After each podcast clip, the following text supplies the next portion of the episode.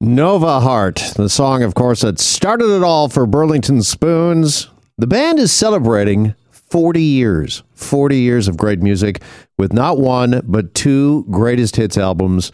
And lead singer from Spoons, Gord Depp, joins us now here on Global News Radio. Gord, a real pleasure having you on with us. Uh, good afternoon. Oh, it's my, my pleasure. I, I still get excited hearing that song. well, it's funny you say that. I was going to ask you uh, about that. You know, when you hear Spoon songs on the radio uh, today, do you, do you still turn it up after all these years? Yeah, I do, especially those old ones. That was the first song that we really had on the radio. So it kind of makes me feel like when we're starting out, when things were really kind of, you know, super exciting, getting going in the, in the industry. And we didn't think anything would happen, but it did. When did you know did you know? Uh, was there just a certain moment that things were getting really huge for Spoons? Yeah, well, Sandy told the story just recently. I said, "You're right. That's that was the moment when we were in our car. We had Nova Heart on a cassette in the car. you know, we saw cassettes. We're playing it. We shut it off. We're still hearing it, and we look over, and it's on the radio in the car beside us and there's a guy walking down the street with an album in, under his arm. Like that was like the trifecta, right? that is so great. That is uh, so awesome. Yeah, it, it was a pretty magical time, the '80s. That I think, especially now, you know, we've gone through with this lockdown. I, I'm back touring with Flock of Seagulls. I don't know if you're aware with that. I'm a guitar player with Flock of Seagulls.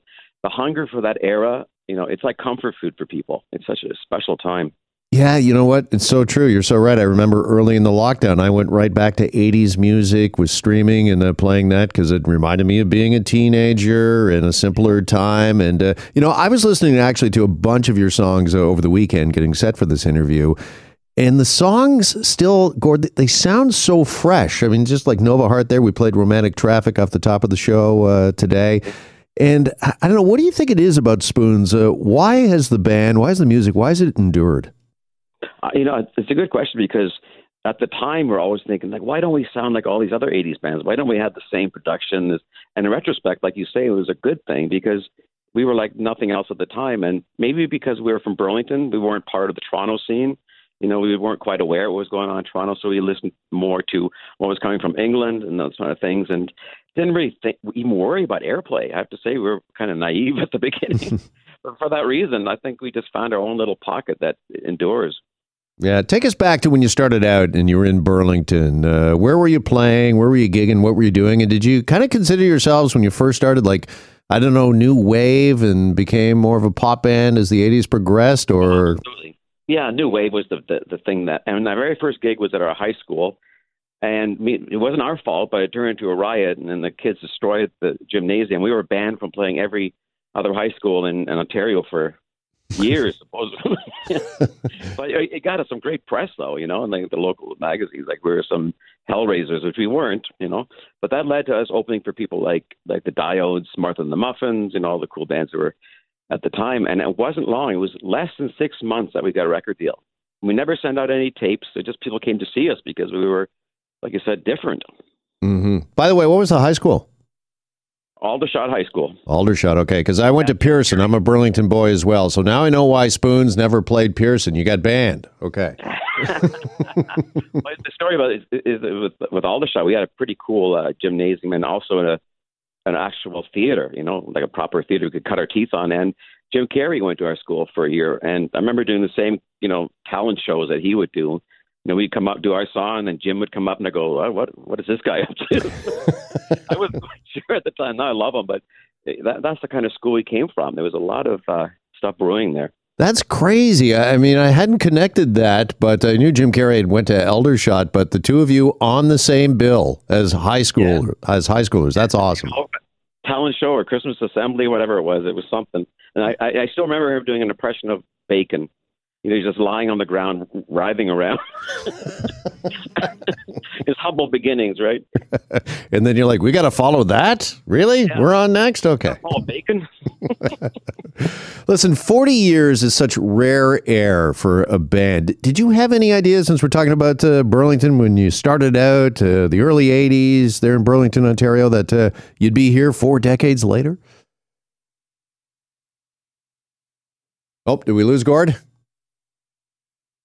I'm sorry. Oh, there we go. Sorry. I thought it wasn't. You know, we probably thought it wasn't cool to be a musician past thirty. You know, at least, and obviously that's changed.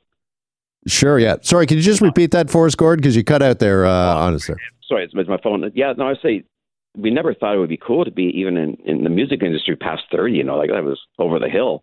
And here we are decades later and still doing it. But a lot of people, are I mean, there's a lot of people older than us. And, and like you said, that because the music endures, it's, I'm not going to fight it. I mean, if we're pushing ourselves on people, I would stay home, you know, but absolutely not. It, it's great. And especially with the 40th and things that we've accomplished in the last year, even just, you know, despite all the lockdowns and things, it's, it's amazing what, what interest is still out there and, and the love people have for the music. Well, tell us a bit about that in the new releases. As I mentioned, not one, but two greatest hits uh, albums. Uh, what was the thinking behind that? Well, we hadn't really put together a proper uh, greatest hits of everything because we in different labels and they couldn't always get together on it. So for the 40th, we got everybody, you know, working together and we put out something called Repeatable, which I think is, you know, pretty cool title because it's worth repeating.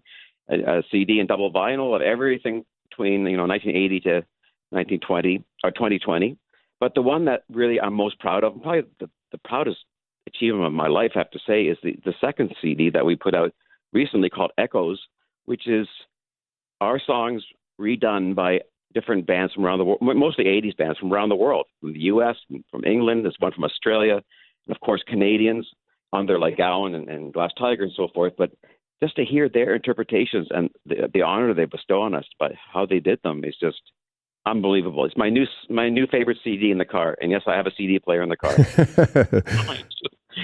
well, listen, I bet it's your new favorite because I mean, how proud you must be because I mean, this just talks to uh, the music and the effect it's had right around the world, right?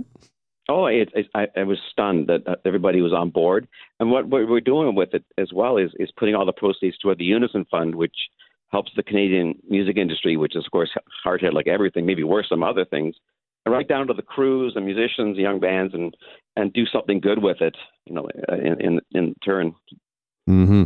What was it like, by the way, Gorda? You mentioned off the top that you enjoyed hearing Nova Heart, and you still turn up your uh, music when you hear it on the radio. What was it like as an artist going back and doing this greatest hits uh, package, both of these, and kind of revisiting these songs in the studio? Is it? It would be to me like if I was, I don't know, going through a photo album and just looking at old family photos, that sort of thing. Yeah, it is kind of a way, but we really have kept busy, you know, and not not that much right now. I mean, we've done everything from drive-ins to islands and waterfronts and stuff during during COVID, but we we really have stayed busy since, you know, like I don't think we stopped. Maybe at the very beginning of the '90s, you know, when grunge, uh, the thing called grunge happened, right? Kind of laid low for a while, but we've really kept quite busy with stuff, and more so now. And things are already being you know booked for next year. So we're we're living with those songs all the time. There there are a few of them on that list we had to relearn. it's funny relearning your own songs, and you know the best thing is on this Echo CD. There are a few covers that people did of our songs, and they said, "I don't want to do a hit. I want to do one of your deep tracks." And they did them so well that we're, we're relearning those songs because we want to do them. You know, they brought a new life to them that we didn't know about. Yeah. Uh, just finally, you just mentioned back out uh, on the road and uh, booking dates. How much did you miss being on the road during the pandemic? We've talked to so many artists uh, about this, and just how great is it to, to be able to get back and reconnect with fans?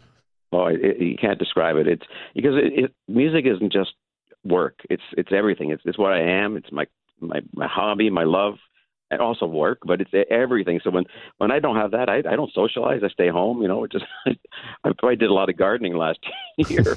but so to get back to it, just fills every itch that you have. You know, and and like I said, I'm touring with Flock of Seagulls now the last four years, and, and in the U.S., you know, like crazy right now. It's, it's a little bit more open.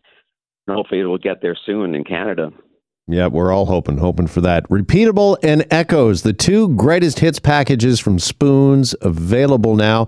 Gord, so good to spend a few moments with you here this afternoon. Congratulations on 40 years of music. That's just remarkable. Oh, thank you so much. All right, be well. There's a Gord Depp from Spoons. And we're back after this break here on Global News Radio. Hi, it's Shauna, and I might be a bad parent because my kids think french fries are vegetables. Hey, it's Ryan, and I might be a bad parent because I went out for wings when my wife was in the hospital after giving birth. Johnny here. I might be a bad parent because in my house, the tooth fairy gives pocket change. But we're not alone. Len emailed us and said his six year old daughter's Tarzan moment going from love seat to lazy boy by curtains made him more proud than any dance recital. and Andy left his two year old at the rink. All right, guys, I'm sure we're not alone. Like Andy's kid. For stories and confessions like this, make sure you check out our podcast. It's called Bad Parents, and it's available wherever you get your podcasts. I left a glove at the rink.